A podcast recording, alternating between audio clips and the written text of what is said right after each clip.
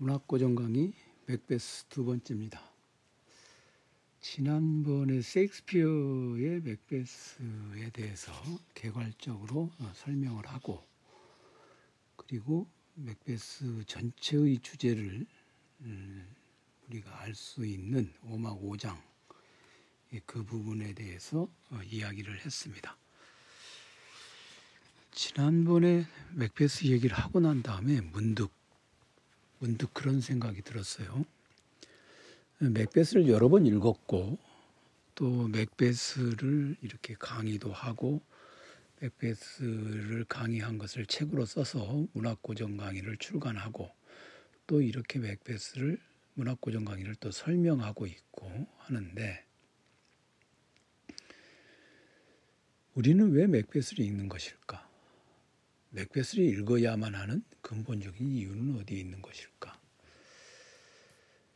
그것을 한번 음 제가 그냥 익숙하게 알고 있던 것들을 한번 다시 돌이켜서 생각을 해봤습니다. 어, 27강 제 27강 문학구정 강의 제 27강 제목이 초자연적 자연적 힘과 초자연적 위력을 모두 동원하여 왕이 되려는 맥베스 이고 분량이 꽤 돼요. 그런데 첫째 문장이 이제 맥베스의 1막 1장부터 읽어보기로 합시다. 이렇게 돼 있습니다. 자, 이제 맥베스의 1막 1장부터 읽어보려는 이유가 뭘까? 왜 맥베스를 이렇게 되풀이해서 읽는 걸까? 왜 나는 음, 나는 저는 음, 저는 왜 이렇게 맥베스를 열심히 열심일까요? 어쨌든 왜 이렇게 맥베스를 읽는 걸까? 과연 이걸 읽어서 나에게 무엇이 좋을까? 이렇게 열심히 읽으려는 그 까닭을 한번 그냥 원점에서 한번 생각을 해봤습니다. 근데 이제 셰익스피어는 그러면 그러면서 이제 그것을 생각을 해보면서 도대체 셰익스피어는 왜 이렇게 이 맥베스를 썼을까? 이거를 한번 생각을 해봤거든요. 어, 분명히 아니 분명이라고 말하기는 어렵고 셰익스피어의 머릿속에는 또는 셰익스피어의 생각 속에는 자신이 이 맥베스라고 하는 드라마를 썼을 때 이 드라마가 어, 자신의 시대로부터 한참 지나서 한참 지나서 그러니까 1600년대의 런던이라고 하는 이 시대에서 400년이 지난 후 2000년대가 되어서 그 셰익스피어는 한국어를 알지 못했겠죠. 네, 미래에 일어날 일도 전혀 예측하지 못했을 터이고 이 400년 후에 어, 동아시아에 있는 이 한 나라에서 이걸 읽을 것이다. 그러니 지금 이걸 잘 써가지고 어, 아주 그 위대한 작품을 만들어야지라는 생각은 전혀 없었을 것이라고 거의 확신할 수 있죠. 그런 것을 불멸의 작품을 만들어서 남겨야겠다. 그리고 그것이 나를 위대한 하나의 그 드라마 작가로 어, 명성을 드높일 것이다 하는 그런 생각을 가지고 이것을 쓰지는 않았을 것입니다.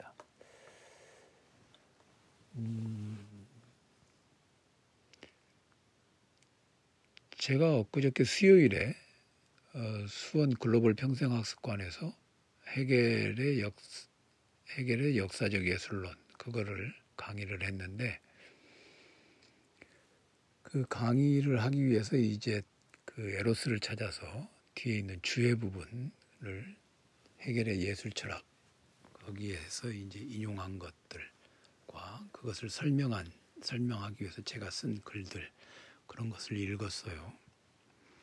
읽으면서 역사적 진리라고 하는 것은 사실은 우리가 역사적 진리 그럼 역사라고 하는 것이 영원할 거라고 믿고 있기 때문에 역사 속에서 세워진 어떤 진리가 불변의 것으로 남을 것이다 라고 생각하고 그렇게 생각하고 어, 역사적 진리라는 말을 하는데 사실은 제가 수요일에 그 강의 시간에도 말했듯이 역사적 진리라고 하는 건 순간의 진리일 뿐이죠. 그때 그때 옳다고 여겨지는 것 그것을 사실은 사람들이 진리라고 지칭하는 것에 불과한 것입니다.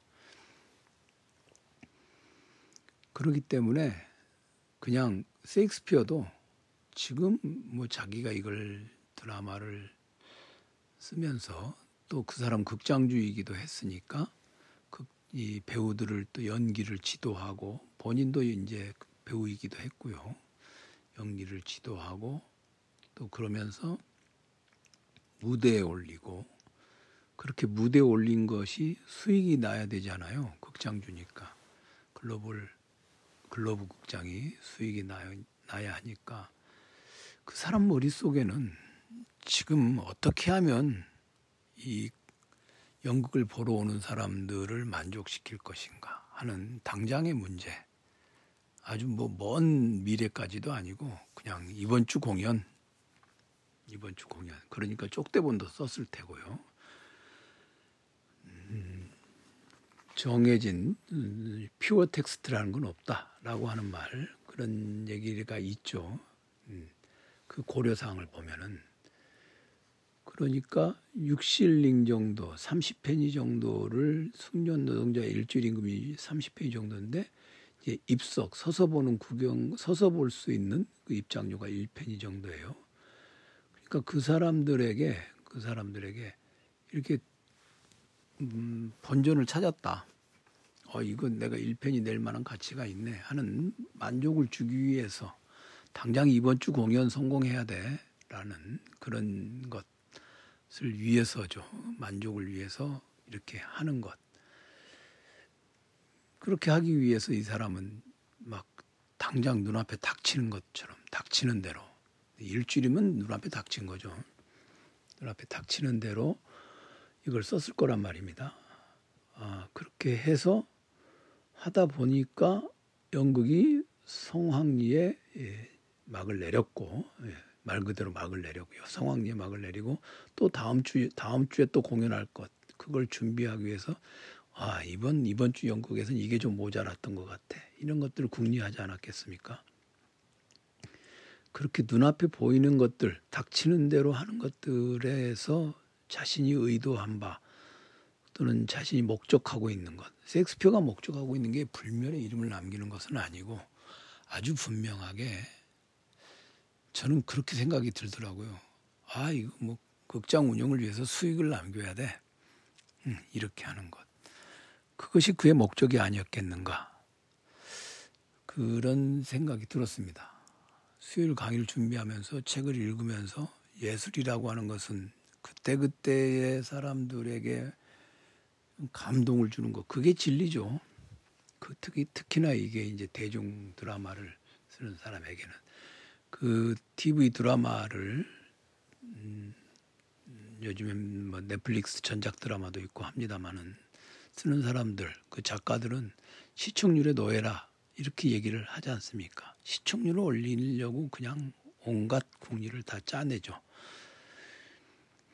그렇다면 그는 이 드라마를 쓰면서 자신이 뭐 영원한 고전을 쓰고 있다 또는 불멸의 어떤 작품을 남기고자 한다라는 그런 의도는 전혀 없었다고 보기는 어렵지만 그래도 그런 의도는 거의 없었다고 보는 게 타당하지 않겠는가 그런 생각을 해보게 됩니다. 그런데 우리는 이것이 마치 불멸의 고전인 양 읽고 있죠. 그러니 우리의 어떤 독서 의도와 셰익스피어의 드라마 작법의 의도 이거는 서로 어, 만나지 못하고 있는 셈입니다. 우리는 이 셰익스피어 드라마를 음, 왜 읽느냐 한다면 저는 이게 이제 불멸의 고전 드라마니까 라고 시작을 하거든요. 그럼 그렇게 시작하면서 벌써 셰익스피어 의도에서 어긋나 버린 거예요. 소포클레스가 에우리피데스가 그런 드라마를 쓸 때도 드라마 경연대회가 있으니까 비극 경연대회가 있으니까 아 이 트라고디아를 잘 써서 이 아테나의 시민들에게 박수를 받아야겠다. 그리고 이거 이제 뭐 코레고스가 그 드라마를 주관하는 사람 있지 않습니까? 그 부자 돈을 들여서 배우들 이렇게 저 연습도 시키고 막 코, 코러스도 막 연습시키고 할 텐데 이 사람들이 이거 내 헛돈 썼네 소리 안 나오게 해야지 라는 마음으로 하지 않았겠어요? 그런데 우리는 그것들이 불멸의 고전 드라마라고 해서 읽어요. 그러니 그들이 본래 창작을 하기 위해서 나섰던 의도와 우리 독자로서 우리가 읽는 의도는 서로 맞아떨어지지 않고 있는 셈이죠. 그러니까 그들은 그들은 순간에 순간에 만족과 돈벌이를 위해서 최선을 다했을 뿐인데 우리는 그렇게 하고 있지 않다는 것이죠. 그리고 에로스를 찾아서 그거를 이제 제가 강의를 하기 위해서 주의 부분을 제가 쓴 것이지만 다시 읽어보고 무엇을 끄집어내서 설명을 해야 좋을 것인가를 생각하면서 그걸 다시 읽어봤는데 저는 그 에로스를 찾아서 쓸 때는 어, 본문도 그렇고 주에도 그렇고 뭔가 좀 굉장히 굉장히 좀, 어, 좀 나쁘끄러운 얘기입니다만은.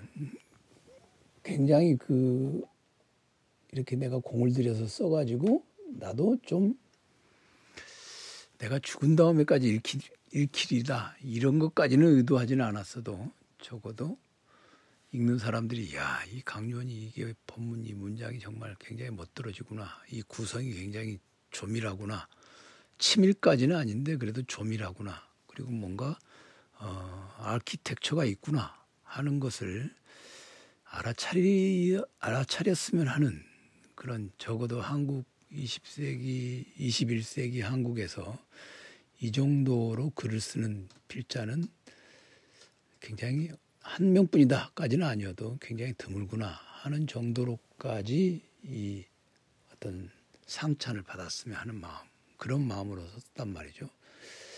근데 읽는, 읽는 독자들은 또 과연 그럴 것인가? 그건 또 아니죠. 그러다 보면 필자로서의 저하고 저의 의도하고 독자의 의도가 서로 만나지 못하고 있는 것이죠.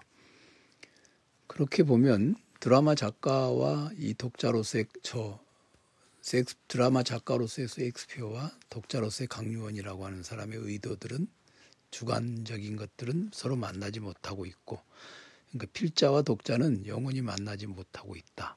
그런 생각이 들, 들었습니다. 그 다음에 제가 이제 그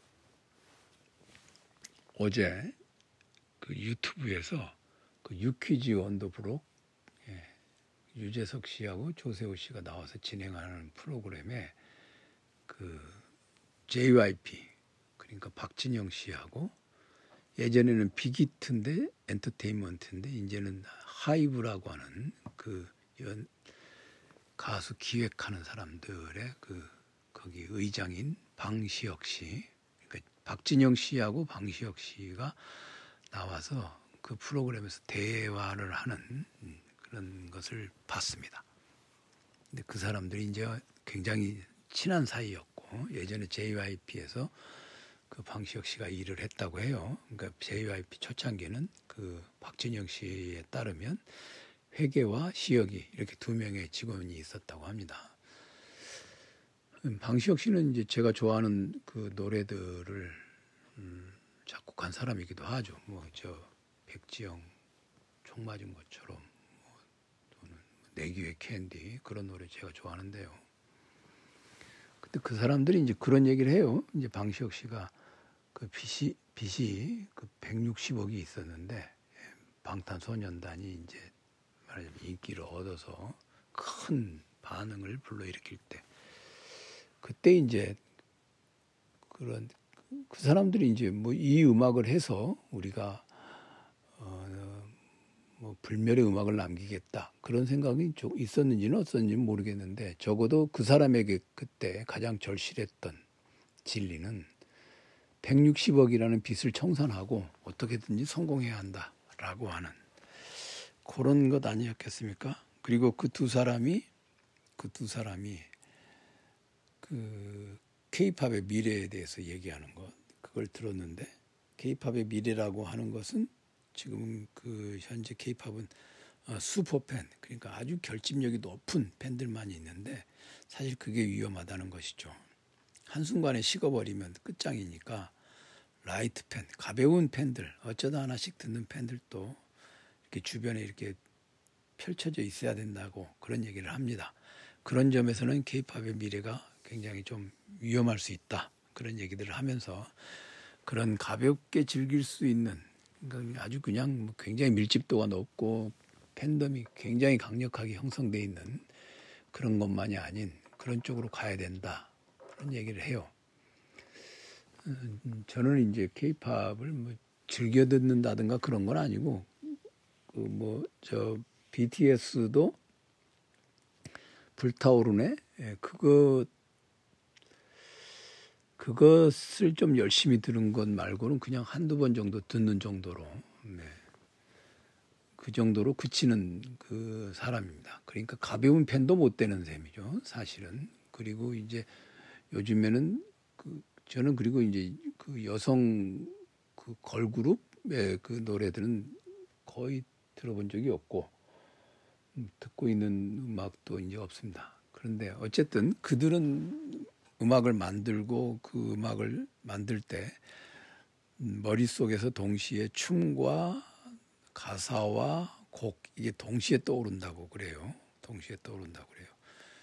그러니까 그 춤을 모, 모르는 춤을 모르는 그 특히 박진영 씨는 그런다고 그럽니다. 그 사람 본인이 이제 가사, 작곡, 춤 이런 걸 다 동시에 하니까. 근데 이제 춤을 모르는 프로듀서들하고는 작업하기 어렵다. 그런 얘기를 합니다. 그리고 이제 그들이 만든 곡이 뭐 600곡, 400곡이 넘어가다 보니까 자기가 만든 곡인데도 모르는 때가 있대요. 그래서 방시혁 씨는 어, 운전을 하고 가다가 어떤 노래가 노래를 들었는데 야 이거 나하고 좀 이렇게 좀 음, 맞는다. 그러니까 이, 이 곡을 프로듀싱한 사람을 영입해야겠다 그런 생각을 했는데 알고 보니 자기가 어, 프로듀싱한 곡이더라. 뭐 그런 얘기도 해요. 그러니까 예술을 창작하는 사람들의 의도라고 하는 게 그들은 순간의 진리, 그죠? 한 100년, 200년의 역사라고 100년, 200년의 시기를 놓고 본다면 어, 순간의 진리에 집착하는 거죠. 그게 이제 그들이 창작하는 의도가 되겠습니다. 그래서 오늘 이제 27강을 읽어 나가기 전에 한번 이걸 생각해 볼 필요가 있겠다는 것입니다. 창작자가 창작자는 어떤 의도로 이걸 창작하는가? 특히 드라마, 대중적 드라마죠. 아무도 읽을 것을 생각하지 않고 자기 혼자 궁시렁궁시렁 써내가는, 써내려가는 그런 사람들이 아닌 대중 드라마잖아요. 오이디푸스 왕을 소포클레스가 됐건 아이스킬로스가 되었건 또는 에우리피데스가 되었건 또는 세익스피어가 되었건 또는 혼자서 주줄거린 것 같은 도스토옙스키만 해도 어, 자기가 구술을 하면 비서가 타이핑을 쳐서 그걸로 이게 돈을 벌어야 했기 때문에 그걸 썼다는 거 아닙니까? 그렇다면 이들이 창작을 하는 의도라는 건 도대체 어디에 있는가? 바로 그 돈, 돈이라고 하는 이것에 있지 않나. 그것을 생각해 보면서 그것을 생각해 보면서 제가 책을 쓰거나 이럴 때 저도 모르게 이게 불멸이라고 하는 것 사실 불멸할 것도 아닌 이, 이 책인데 불멸이라고 하는 것에 지나치게 매달리고 있지 않았나 그것을 너무 의식하고 있지 않았나 그런 생각을 좀 해보기도 했습니다. 그게 돈 책을 팔아서 돈을 많이 벌어올 수 있도록 써야 되겠다. 이런 게 천박하다는 생각을 하고 있었던 건 아닌가. 그리고 과연 지금 내가 순간순간에 충실하는 것, 이게 바로 역사적 진리의 한 조각인데 이것에 대해서는 내가 좀 무심하지 않았나. 그런 생각을 해보기도 했습니다. 여튼 셰익스피어의 드라마를 읽는 우리는 그냥 조금 고상하게 얘기하면 셰익스피어 드라마를 맥베스를 여러 번 읽어서 오셀로를 여러 번 읽어서 이 고전이 되어버린 이 드라마가 어떤 형식 원리를 가지고 또는 어떤 내용 원리를 가지고 창작되었는가 이것을 익힘으로써 자기 자신도 이렇게 여 기서 익힌 형식 원리와 내용 원리 이것을 좀 잘 구사할 수 있는 능력을 갖추기 위해서 우리는 읽는 거죠. 사실은 네, 이것을 읽는 이유가 본래의 그 창작자들의 의도와는 무관한 것일 수도 있어요. 그들은 또 그들 나름대로의 역사적인 상황이 있었고 우리는 우리들 나름대로의 공부의 상황이 있는 것이죠. 네, 형식 원리와 내용 원리 이 두 가지를 익히기 위해서 읽는다라고 말하는 게 정답일 텐데 그것만인가? 그것이 과연 본래 이 섹스피어가 야 니네들이 이거 읽고 불멸이 되는 고전 드라마는 이런 형식과 이런 이런 그 내용을 내용에 따라서 만들어야 해라고 알려주기 위해서 그랬던 건 아닐 거다 그런 생각을 좀 해봅니다. 오늘은 좀 드라마 내용과는 무관하게 그런 근원적인 정말 이건 근원적인 것이죠. 근원적인 것들에 대해서 얘기를 좀 해봤습니다.